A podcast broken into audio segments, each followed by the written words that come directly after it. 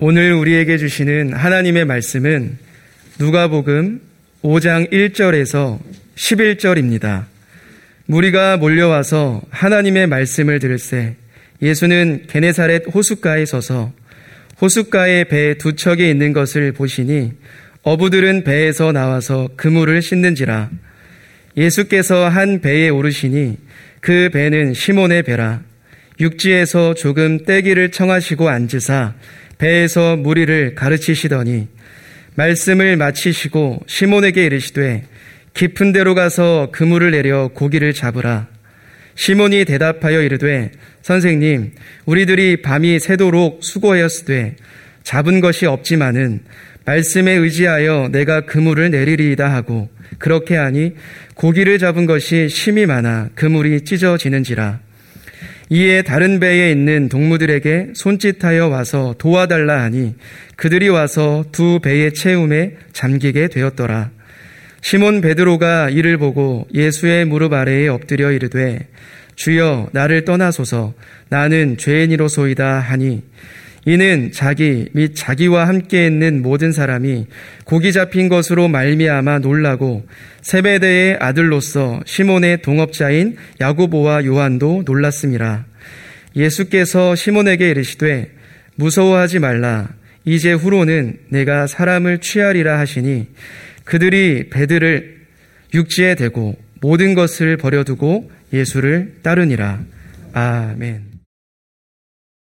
레옹이라는 영화로 알려진 뤽 베송 감독의 천구백팔십팔 년 작품 그랑부르 플루라는 영화가 있습니다. 지중해에서 프리다이빙으로 인간의 한계에 도전하는 사람들의 이야기입니다. 천구백육십오 년 두 소년 프랑스 사람 자크와 이탈리아 사람 엔조는 그리스의 한 섬에서 자랐습니다. 자크의 아버지는 조개를 채취하기 위해 물속으로 들어갔다가 사고로 세상을 떠났습니다. 혼자 된 자크에게 가장 친밀감을 주는 친구는 돌고래들이었습니다. 그리고 이탈리아 사람인 것을 자랑스러워하는 엔조는 자크와 함께 잠수 실력을 겨루며 우정을 키워갔습니다. 엔조는 자크에게 자신이 잠수 실력이 더 좋다고 큰소리치지만 실제 실력은 한 수 아래였습니다. 세월이 흘러 천구백팔십팔 년 엔조는 프리다이빙 세계 챔피언 타이틀을 열일곱 번이나 차지했고 침몰한 선박에 갇힌 사람을 구조해주고 돈을 버는 잠수부가 되었습니다. 그는 이미 세계 챔피언이었을지라도 그의 마음속에는 어린 시절부터 꼭 이기고 싶었던 자크와 다시 겨루고 싶어 했습니다.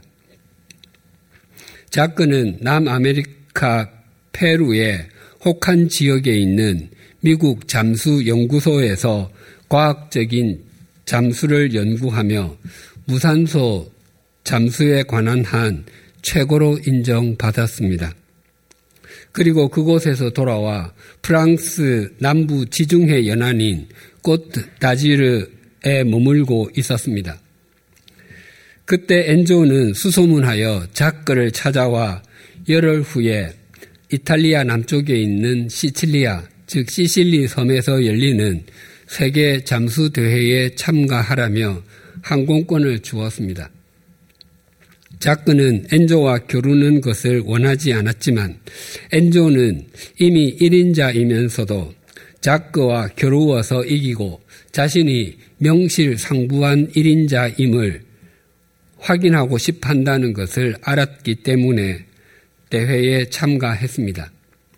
자크는 그 대회에서 삼백육십 피트 약 백구 미터를 잠수하여 친구 엔조의 기록보다 삼 피트 약 일 미터를 더 깊이 들어갔습니다.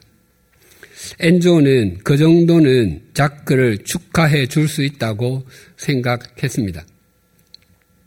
제가 초등학교 고학년과 중학생 때 친구들과 바다에서 잠수하여 고등이나 조개를 잡곤 했는데 그때 오, 육 미터 정도만 들어가도 수압으로 귀가 몹시 아팠던 기억이 있습니다.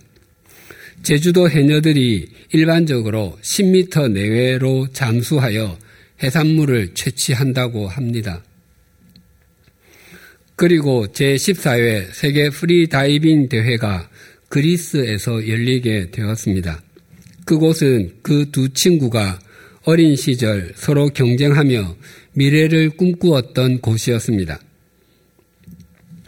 엔조가 삼백팔십 피트, 약 백십육 미터를 잠수하여 자크의 기록을 경신했습니다. 여러 명의 다이버들이 엔조의 기록을 경신하기 위해서 바닷속으로 뛰어들었지만 엔조의 기록을 넘을 수가 없었습니다. 어떤 다이브는 뛰어들었다가 실신하기도 했습니다.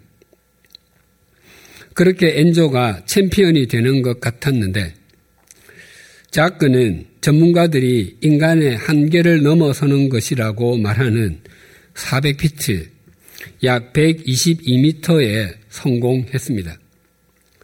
그 기록을 보고서 엔조는 다시 기록에 도전했습니다. 자크는 엔조에게 더 깊은 곳으로 가는 것을 도전하는 것은 죽음이라며 극구 말렸지만 엔조는 너는 챔피언이니까 나를 말릴 수 있는 거야 라고 말하며 바닷속으로 들어갔습니다. 느낌이 이상해서 자크가 엔조를 따라 내려갔지만 이미 죽음의 길로 들어선 엔조를 끌고 나올 뿐이었습니다. 엔조는 죽어가면서 이렇게 말했습니다. 한계라고 말하던 네가 옳았어. 하지만 난 저 밑이 좋아. 날 물속으로 밀어줘. 두 사람의 경쟁은 그렇게 한 사람의 목숨을 잃고서야 끝이 났습니다. 이 영화에 나오는 엔조와 자크는 이 시대를 살아가는 우리의 자화상과도 같습니다.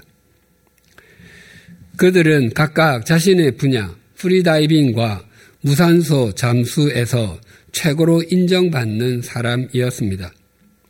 우리도 우리가 무슨 일을 하든지 간에 그 분야에서 최고가 되기를 원하고 또 최고가 되기 위해서 최선을 다합니다. 또 이 영화에서 자크는 자기 자신을 경쟁 상대로 생각하지만 엔조는 어릴 적부터 라이벌이자 열등감을 느끼게 하는 자크를 이기는 것이 목표였습니다. 이러한 의식의 차이는 결국 마지막 승부에서 확연하게 드러났습니다.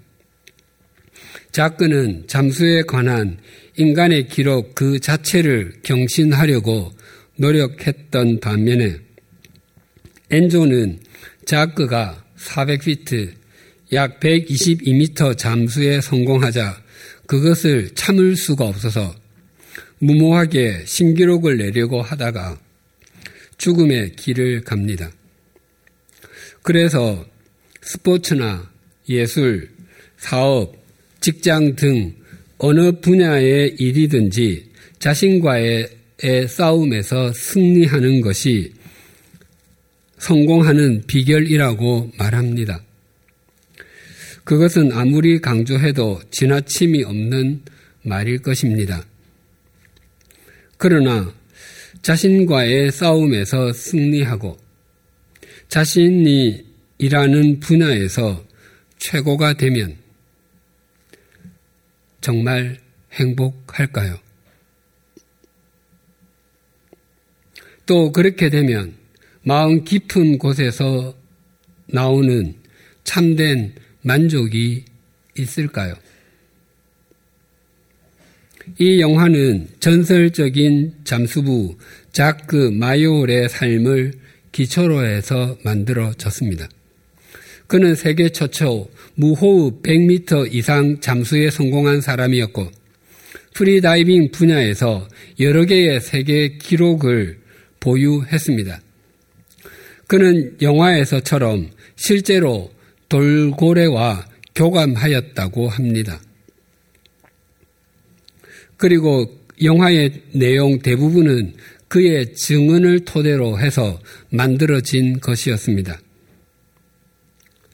하지만 그는 스스로 생을 마감하고 말았습니다. 우리가 우리 자신과의 싸움에서 승리하게 되더라도 참된 만족을 누릴 수 없는 이유는 우리의 생각과 가치 기준이 언제나 변하기 때문입니다. 그래서 우리가 변하지 않는 것에 가치 기준을 둘 때만 참된 만족과 기쁨을 누리며 감사하는 삶을 살 수 있습니다. 예수님께서는 게네사렛 호숫가, 즉 갈릴리 호숫가에서 몰려온 무리를 향해서 하나님의 말씀을 전하고 계셨습니다. 그런데 몰려오는 사람들이 점점 더 많아지자 더 이상 그곳에서는 말씀을 전하실 수가 없었습니다.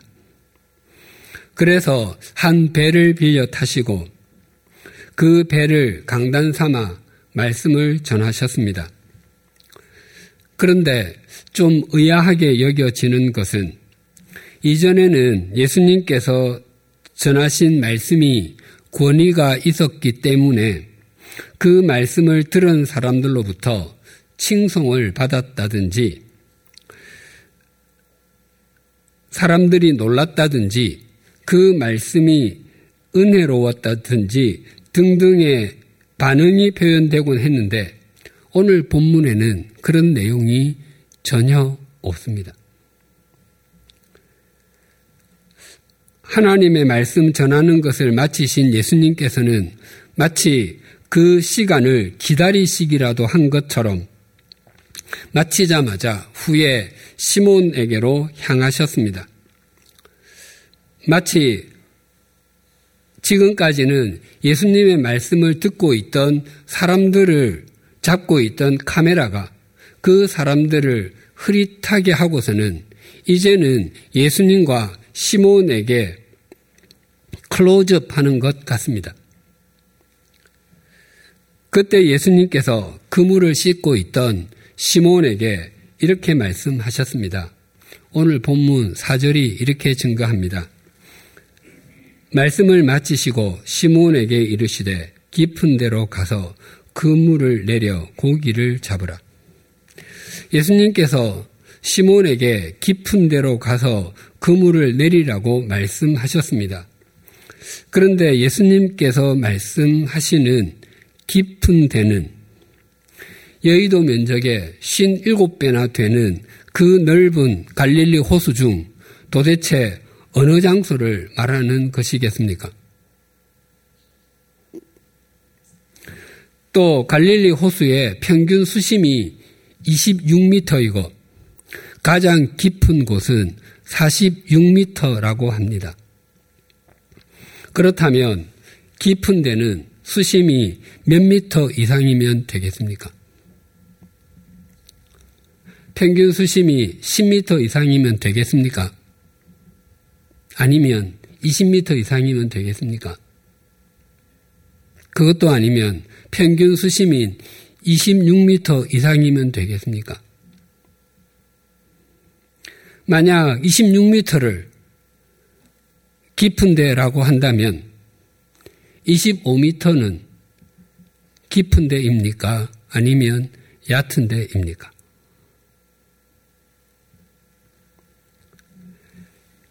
그러나 예수님께서 말씀하시는 깊은 데는 단지 일정한 깊이 이상의 수심을 말하는 것이 아닙니다. 지난주에도 말씀드렸지만 베드로를 위시한 예수님의 제자들은 오늘 본문과 같은 경험을 삼 년 후에도 데자비처럼 동일하게 경험했습니다. 요한복음 이십일 장 일 절에서 육 절이 이러합니다. 그 후에 예수께서 디베랴 호수에서 또 제자들에게 자기를 나타내셨으니 나타내신 일은 이러하니라. 시몬 베드로와 디두모라 하는 도마와 갈릴리 가나 사람 나다나엘과 세베대의 아들들과 또 다른 제자 둘이 함께 있더니 시몬 베드로가 나는 물고기 잡으러 가노라 하니 그들이 우리도 함께 가겠다 하고 나가서 배에 올랐으나 그날 밤에 아무것도 잡지 못하였더니 날이 새어갈 때에 예수께서 바닷가에 서셨으나 제자들이 예수이신 줄 알지 못하는지라 예수께서 이르시되 얘들아 너희에게 고기가 있느냐 대답하되 없나이다. 이르시되 그물을 배 오른편에 던지라 그리하면 잡으리라 하시니 이에 던졌더니 물고기가 많아 그물을 들 수 없더라.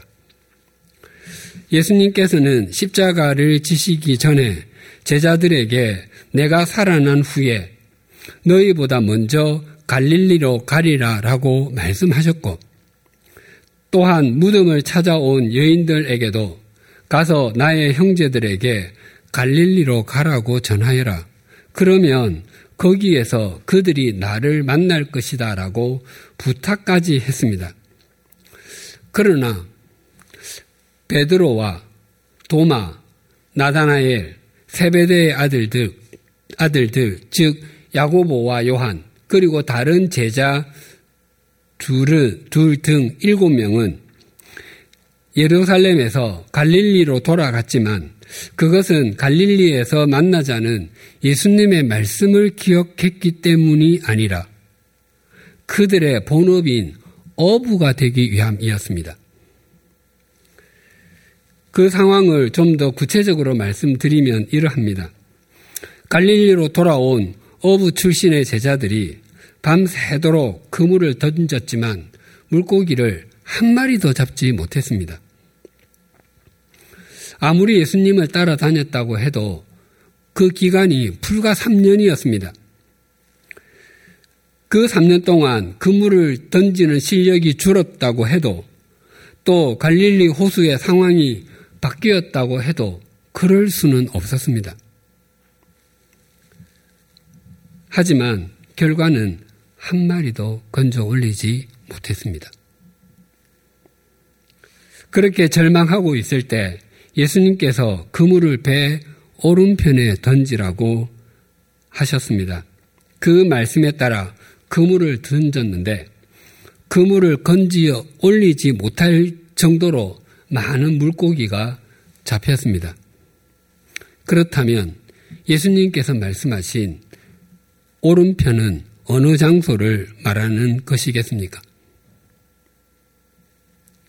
이쪽이겠습니까? 아니면 반대편인 이쪽이겠습니까?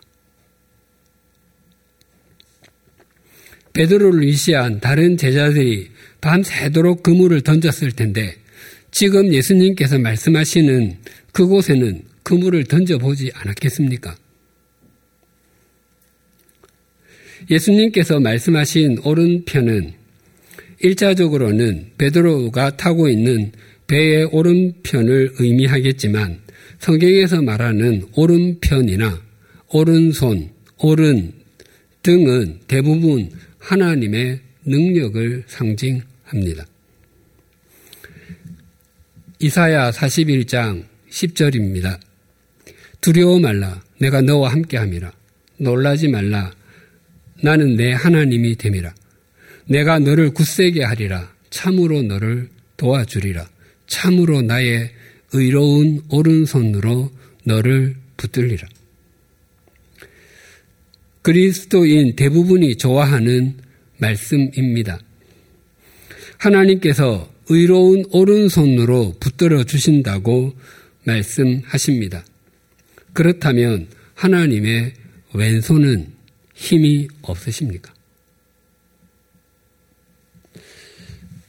나의 의로운 양손으로 너를 붙들리라라고 약속해 주시면 훨씬 더 좋지 않겠습니까? 사실 하나님은 영이시기 때문에 오른손과 왼손이 없으십니다. 그래서 이 말씀의 의미는 나의 전 능력으로 너를 붙들어 주겠다입니다. 또 우리가 주일 예배 시간에 신앙 고백으로 드리는 사도신경에 이런 부분이 있습니다. 장사한 지 사흘 만에 죽은 자 가운데서 다시 살아나시며 하늘에 오르사 전능하신 하나님 우편에 앉아 계시다가 저리로서 산자와 죽은 자를 심판하러 오시리라. 십자가에서 대속의 피를 흘리시고 죽으신 예수님께서 부활하시고 승천하셔서 하나님 우편, 즉 오른편에 앉아 계신다고 하십니다.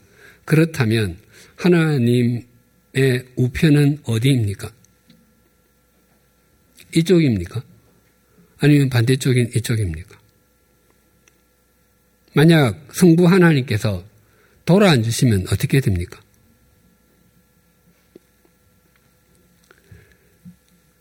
하나님의 우편에 앉아 계신다는 의미는 단지 위치가 아니라 성자 예수님과 성부 하나님은 그 존재와 능력에 있어서 동등하다는 의미입니다.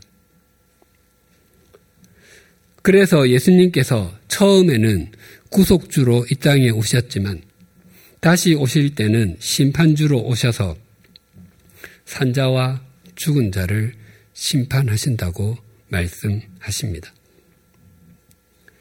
그래서 이사야에 여호와께서 그 오른손, 그 능력의 팔로 맹세하시되라는 말씀이 있습니다. 그러니까 예수님께서 베드로에게 말씀하신 그물을 배 오른편에 던지라는 말씀의 의미는 베드로야, 지난밤 내 경험과 능력에 의지해서 그물을 던지지 않았니? 그래서 무엇을 건져 올렸니? 아무것도 없지 않든? 지난 내 인생길에서 네 힘으로 그물을 던졌을 때 무엇을 건져 올렸니? 아무것도 없는 빈 그물이 아니든? 이제부터는 너를 신뢰하지 말고 나를 신뢰하라 라는 의미입니다. 그래서 오늘 본문도 예수님께서 시몬에게 말씀하신 깊은 데로 가서 그물을 내려 고기를 잡으라는 이 말씀에서 깊은 데는 단지 수심의 깊이만을 의미하는 것이 아닙니다. 이러한 예수님의 말씀에 시몬은 이렇게 답변했습니다. 오 절이 이렇게 증거합니다. 시몬이 대답하여 이르되 선생님, 우리들이 밤이 새도록 수고하였으되 잡은 것이 없지만은 말씀에 의지하여 내가 그물을 내리리이다 하고, 시몬은 두 가지로 답변했습니다. 첫째는 선생님, 우리가 밤이 새도록 수고하였지만 잡은 것이 없습니다라고 했습니다. 지난밤 내내 자신들이 자신들의 능력에 의지하여 그물을 내렸다는 의미입니다. 즉 자신들이 깊은 데라고 생각했던 곳은 결코 깊은 데가 아니었다는 것입니다. 사람이 자신의 전 능력을 다해서 자신이 또 생각하는 가장 깊은 곳에 그물을 내린다고 한들 그곳은 주님께서 말씀하시는 깊은 데가 되지 못합니다. 압살롬이 아버지 다윗 왕의 자리를 노리고 수년 동안 치밀하게 계획하여 반역을 일으켰습니다. 다윗은 감람산 길을 통해 피난 갈 때 머리를 풀어 헤쳐서 얼굴을 가리고 신발도 신지 못하고 울며 그 산길을 걸어 올라갔습니다. 그때 어떤 사람이 와서 알려주기를 압살롬과 함께 반역한 사람 중에 아히도벨도 있습니다라고 알려주었습니다. 그러자 다윗은 그 자리에서 즉각적으로 이렇게 기도드렸습니다. 여호와여, 원하옵건대 아히도벨의 계략을 어리석게 하옵소서. 다윗에게는 아들 압살롬이 반역을 일으킨 것보다 그 곁에 아히도벨이 있다는 것이 훨씬 더 두려운 일이었습니다. 아히도벨의 계략이 어느 정도였는지 사무엘하 십육 장 이십삼 절이 이렇게 일러줍니다. 그때에 아히도벨이 베푸는 계략은 사람이 하나님께 물어서 받은 말씀과 같은 것이라. 아히도벨의 모든 계략은 다윗에게나 압살롬에게나 그와 같이 여겨졌더라. 아히도벨의 입에서 나오는 말은 다윗과 압살롬에게는 물론 사람들에게도 마치 성경 말씀과 같았다는 것입니다. 그것은 그가 굉장히 뛰어난 책사였음을 의미합니다. 아히도벨은 압살롬에게 다윗 왕을 잡을 수 있는 방법으로 속전속결과 집중 공략을 제안했는데 그것은 굉장히 뛰어난 계략이었습니다. 그런데 갑자기 압살롬은 후세의 이야기도 들어보자고 말했습니다. 후세는 예루살렘 왕궁에 남아있던 다윗의 사람이었습니다.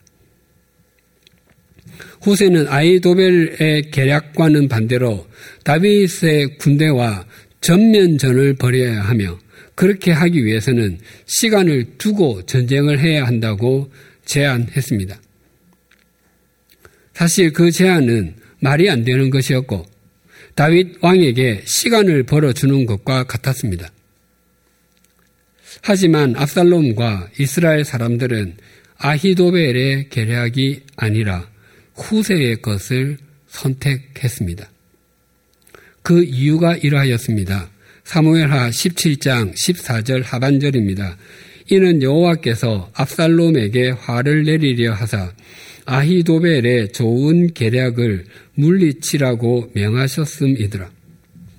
하나님의 신비한 손의 역사가 있었기 때문이었습니다.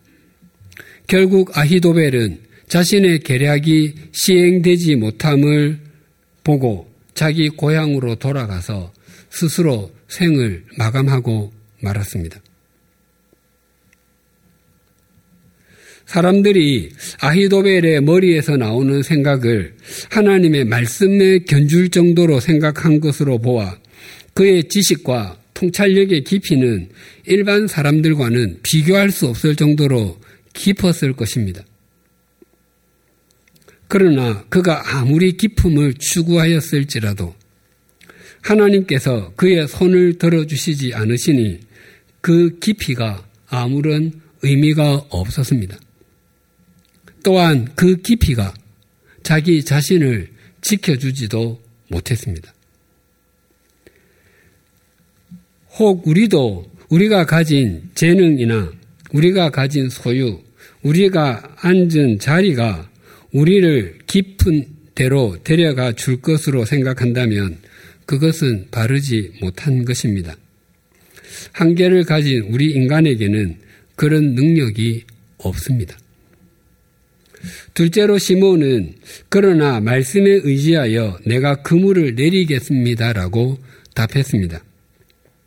이것은 밤이 새도록 수고하였지만 아무것도 잡지 못했다는 고백보다 더 중요합니다.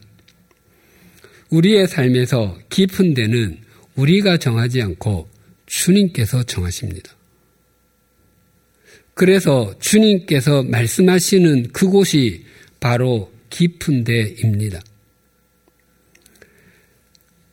때로는 주님께서 말씀하시는 곳이 우리의 생각에는 깊은 데가 아니라고 여겨질 수도 있습니다. 그러나 인생길을 걸어가면 갈수록 주님께서 말씀하시는 곳이 깊은 데라는 것에 동의하지 않을 수 없습니다. 이스라엘 자손이 출애굽 후에 사십 년 동안 광야 생활을 거치고 마침내 가나안 땅에 들어가게 되었습니다. 그리고 처음 직면하게 된 곳이 여리고성이었습니다. 하나님께서는 그 성을 무너뜨리기를 원하셨습니다. 그런데 하나님께서 말씀하신 방법은 그 성을 일주일 동안 도는 것이었습니다. 엿새 동안은 언약궤를 앞세우고 나팔을 불면서 한 번씩 돌고 마지막 일곱째 날에는 일곱 번을 도는 것이었습니다. 그와 같은 방법으로 성이 무너지는 것은 있을 수 없는 일임에도 불구하고 이스라엘 자손은 하나님의 말씀에 의지하여 그렇게 성을 돌았습니다. 그랬더니 그 성이 무너지는 역사가 일어났습니다. 왜냐하면 그들에게 주어진 하나님의 말씀이 있는 곳이 깊은 데였기 때문입니다. 사울은 주님의 제자들과 주님의 도를 따르는 사람은 남녀를 막론하고 잡아들이는 데는 조금도 주저함이 없었습니다. 그런 그가 지금의 시리아의 수도인 다메섹, 다마스커스에 있는 그리스도인 공동체를 기습하여 사람들을 체포해서 예루살렘으로 잡아오기 위해서 대제사장이 발행한 공문을 가지고 가고 있었습니다. 그때 부활하신 예수님께서 그를 찾아가 만나 주셨고 그때 그의 눈이 멀게 되어 그는 다른 사람의 손에 이끌려 다메섹으로 들어가게 되었고 유다라고 하는 사람의 집에 칩거하고 있었습니다. 그때 주님께서 아나니아라는 제자에게 나타나셔서 집가라 하는 거리에 있는 유다의 집으로 가면 거기에 다소 사람 사울이 기도하고 있는데 그에게 안수하여 그가 다시 볼 수 있게 하여라 라고 말씀하시는 것을 들었습니다. 순간 아나니아는 사울이 지난 삶을 어떻게 살았는지 여러 사람으로부터 들었기 때문에 당황하였고 그에게 가기를 주저했습니다. 그때 주님께서 이렇게 말씀하셨습니다. 가라, 이 사람은 내 이름을 이방인과 임금들과 이스라엘 자손들에게 전하기 위하여 택한 나의 그릇이라. 아나니아 제자에게 있어서 깊은 데는 사울에게 가서 그에게 안수해서 그의 눈을 뜨게 하는 것이었습니다. 왜냐하면 주님께서 그것을 말씀하셨기 때문입니다. 아나니아 제자는 그저 주님의 반대편에 있는 한 사람의 눈을 뜨게 하는 일, 당시에는 그렇게 커 보이지 않는 일을 한 것 같습니다. 하지만 주님께서는 그가 안수하여 눈을 뜨게 해준 그 사람, 바울이 된 사울로 하여금 신약 성경 이십칠 권 중 복음서와 사도행전을 제외한 서신 이십이 권 중에 십삼 권을 쓰게 하셨고 신약교회의 태반을 세우게 하셨습니다. 밤이 새도록 빈 밤이 새도록 그물을 내렸지만 빈 그물, 빈 배, 빈 손이었던 시몬에게 예수님께서는 깊은 데로 가서 그물을 내려 고기를 잡으라고 말씀하셨습니다. 그 주님의 말씀에 시몬은 선생님, 우리들이 밤이 새도록 수고하였으되 잡은 것이 없지만은 말씀에 의지하여 그물을 내리리이다 라고 답변했습니다. 그렇다면 우리 각자의 깊은 데는 어디입니까? 그곳은 두말할 필요도 없이 내 생각이나 내 경험, 내 능력이 있는 자리가 아니라 말씀에 의지하는 자리입니다. 그래서 하나님의 말씀 없이 깊은 데로 가는 것은 불가능합니다. 예수님께서 공생애를 요단강에서 세례를 받으시고 사십 일 동안 광야에서 금식하는 것으로 시작하셨습니다. 예수님께서 금식을 마치셨을 때 마귀는 예수님께 내가 만일 하나님의 아들이어든 명하여 이 돌들로 떡덩이가 되게 하라라고 말했습니다. 그때 예수님께서는 이렇게 답변하셨습니다. 사람이 떡으로만 살 것이 아니요 하나님의 입으로부터 나오는 모든 말씀으로 살 것이라. 이 예수님의 답변에서 중요한 것은 하나님의 입으로 나오는 모든 말씀입니다. 내가 좋아하는 말씀이 아닙니다. 나를 위로하고 격려하는 말씀도 아닙니다. 내가 읽는 성경에 줄을 그어놓은 말씀도 아닙니다. 나로 하여금 뭔가를 이루게 해줄 것 같고 나를 돋보이게 해줄 것 같은 말씀도 아닙니다. 모든 말씀입니다. 규칙적으로 말씀을 읽고 묵상에 가다 보면 예기치 않았던 말씀, 평소에는 그런 말씀이 있는지도 몰랐던 말씀, 내가 피하고 싶었던 말씀, 나를 주님과 직면하도록 이끄는 말씀이 우리의 마음과 우리의 삶을 두드립니다. 그 말씀에 순종하는 것이 우리 각자의 깊은 데로 가는 것입니다.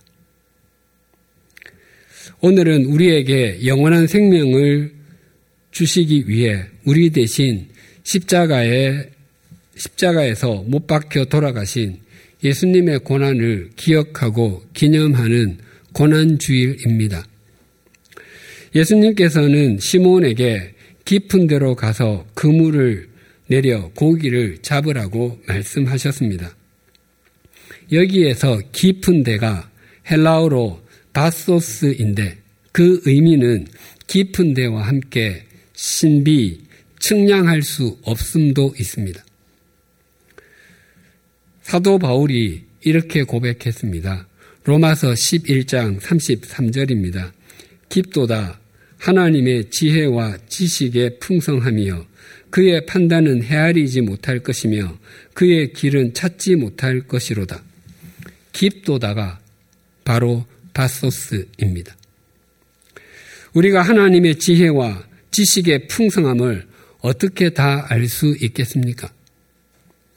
하나님께서는 예수님께서 십자가에 달려서 대속의 피를 흘리는 신비한 역사와 측량할 수 없는 은총을 베풀어 주셔서 우리에게 영원한 생명을 주셨습니다.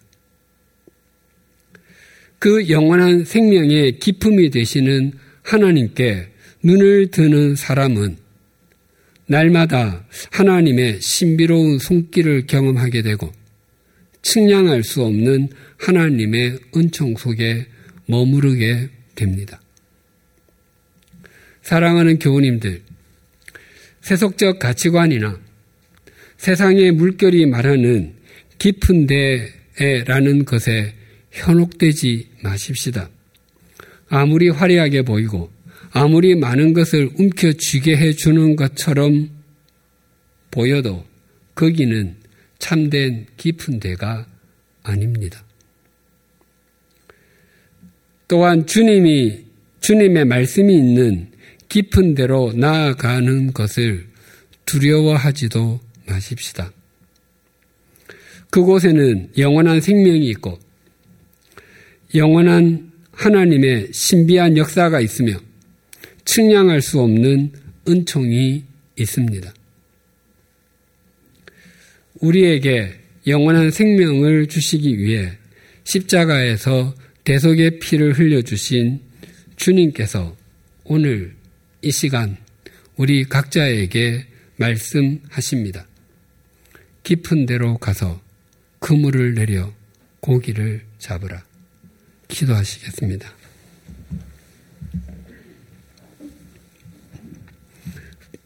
프리다이버는 물속으로 많이 내려가기만 하면 깊은 데로 간다, 가는 것으로 인정을 받지만 우리가 우리의 생각이나 머리로 아무리 내려가도 그곳은 주님께서 말씀하시는 깊은 데가 아니며 세속적인 가치관이나 세상의 물결이 말하는 깊은 데도 결코 주님께서 말씀하시는 깊은 데가 아님을 되새기게 해주셔서 감사합니다. 시몬과 그와 함께하는 사람들이 자신들의 생각과 방법으로 깊은 데를 찾아서 그물을 내렸지만 아무것도 건져 올리지 못해 빈 그물, 빈 배, 빈 손 그대로였습니다. 바라옵나니 날마다 우리의 눈을 들어 하나님께서 말씀하시는 곳에 우리 삶과 믿음의 그물을 내리게 하여 주시옵소서. 그래서 날마다 하나님의 깊은 데를 경험하는 은총을 누리게 하여 주시옵소서. 오늘 고난주의를 맞이하게 해 주셔서 감사합니다. 주님께서 십자가에서 대속의 피를 흘려 우리에게 영원한 생명을 주시는 하나님의 신비한 역사와 우리의 인생에 측량할 수 없는 은혜를 베풀어 주신 것을 우리가 어떻게 다 이해할 수 있겠습니까? 하지만 우리가 매 순간마다 주님의 말씀이 있는 깊은 데에 삶과 믿음의 그물을 내림으로써 주님께서 건져 올리게 하시는 은총을 누리게 하여 주시옵소서. 또한 그런 우리를 통해서 더 많은 사람이 주님의 말씀이 있는 깊은 데를 경험하게 하여 주시옵소서. 예수님의 이름으로 기도드립니다.